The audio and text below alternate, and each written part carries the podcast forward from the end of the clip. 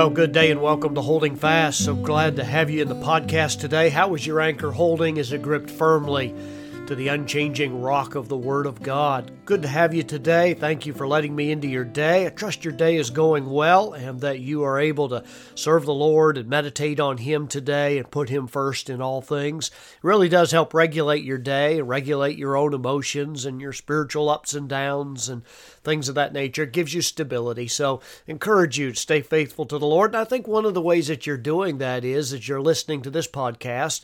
It's the purpose for uh, my purpose in doing this is that I would be able to kind of aid and help you to focus on God, focus on His Word. Uh, and when you do that, I think that'll just make you more stable with the Lord. So it's good to have you today. Thanks for being here.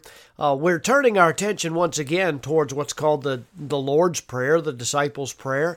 And we have been looking in Matthew chapter 6 and verse 9 and verse 10, actually, uh, as well, regarding what a, a, prayer that you've probably said before. You've quoted this in church, you've heard had it read to you. Uh, it's very familiar to many people. Uh, we looked at uh, uh, our Lord's instruction that He said that we ought to pray after this manner or according to this kind of plan, pattern, or template, however you want to call it. But He gives His disciples instructions about the right kind of prayer that is pleasing to the Lord. And we started that prayer, Our Father which art in heaven, hallowed be thy name. We already talked about that part. The next part goes, Thy kingdom come. I want to focus on Thy kingdom come today. Uh, I, in a short podcast, it's often very difficult to cap, encapsulate encapsulate everything that needs to be said about a particular verse, and sometimes it's best just uh, observing it, noting its simplicity, and moving on. And this is one of those phrases in your Bible that when you pray that, Lord, your kingdom come, and I'm not even certain we always pray that. Uh, I, I, I, don't recall even the last time that I said that specifically. I think I said, uh, uh, reflected on what that phrase means and prayed that, but I didn't pray those words uh, specifically. But Christ is telling us here to pray, uh, Thy kingdom come.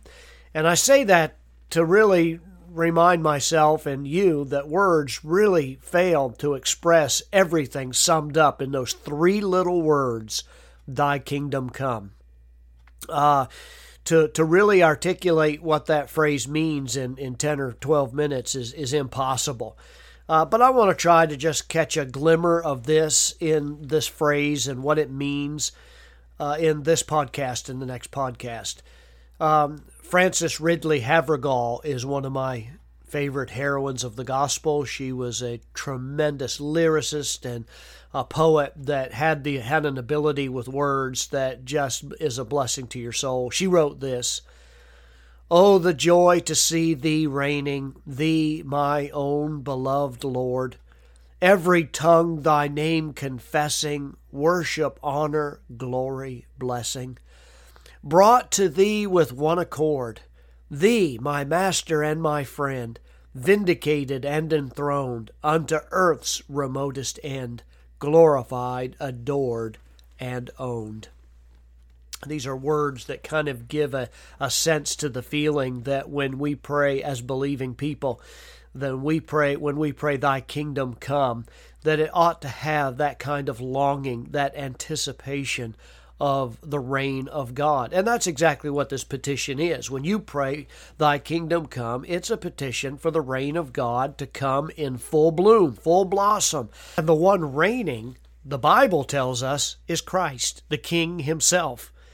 You know, I reflect on King David, who had a desire to build the temple, but he was not allowed to by God over in 2 Samuel chapter 7.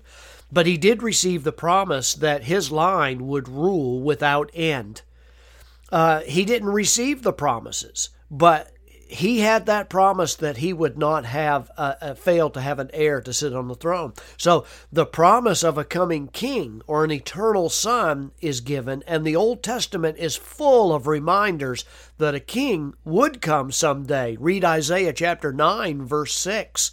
And you'll have that understanding that He is the King that is coming. He would be a Savior, He would be a monarch, He would be a Messiah, He would be the anointed one. That King is coming. Jesus Christ is inseparable from His kingdom. And to pray, Thy kingdom come, is really a prayer for Christ to rule here and now, though, is it not?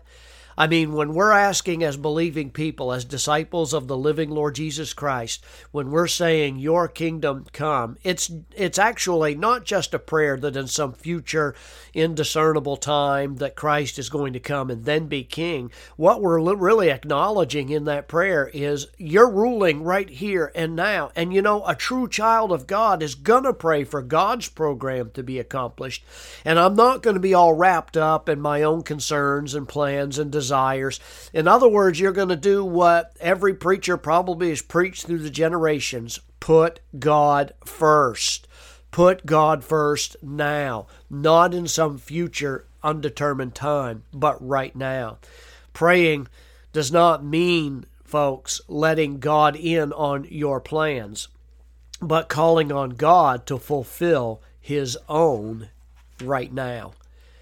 You know, our desire is too often, I think, to rush into the presence of God, unload all of our wants and our desires on Him. And that just is a reflection of our own bent towards self that is prevalent. Everybody possesses that, unfortunately. I remember when one of my sons was a child and I was uh, breaking a cookie uh, apart for, for it to be uh, snacked on. Uh, my son's hand was so fast to take it. He reached out and it was like a blink of an eye and it was gone uh, when you're trying to divide it up. You know, we're told all our lives that we determine our own destiny, we govern our own lives. Uh, is it not true that a popular catchphrase today is, well, you need to follow your heart. You need to do what you think is right. You need to do what's best for you. But when God comes into your life, folks, it is thy name be hallowed. It is thy kingdom come. It's thy will be done. Now, instead of the emphasis being on ourselves, it's on the Lord, Jesus Christ. Now, I wonder today, where is your heart? Is it fixed firmly on Christ? Is it, or is it demanding that you have your way, your plans, uh, your desires, your goals? Is it all about you, or is it all about Christ? You know, that's going to profoundly change your life.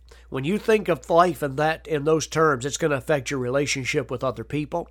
It's going to reflect your relationship with, uh, with, with your finances and your children and with your job and with everything else that you do uh, Christians ought to dis- demonstrate and display that God centered, God first nature that really does change the way you evaluate all the choices you make in life. I'm praying for you today that you'll live in the reality of His presence. Be found faithful to Him, will you? Put Him first in all things, and then you'll really be living out uh, this phrase, Thy kingdom come. God bless you.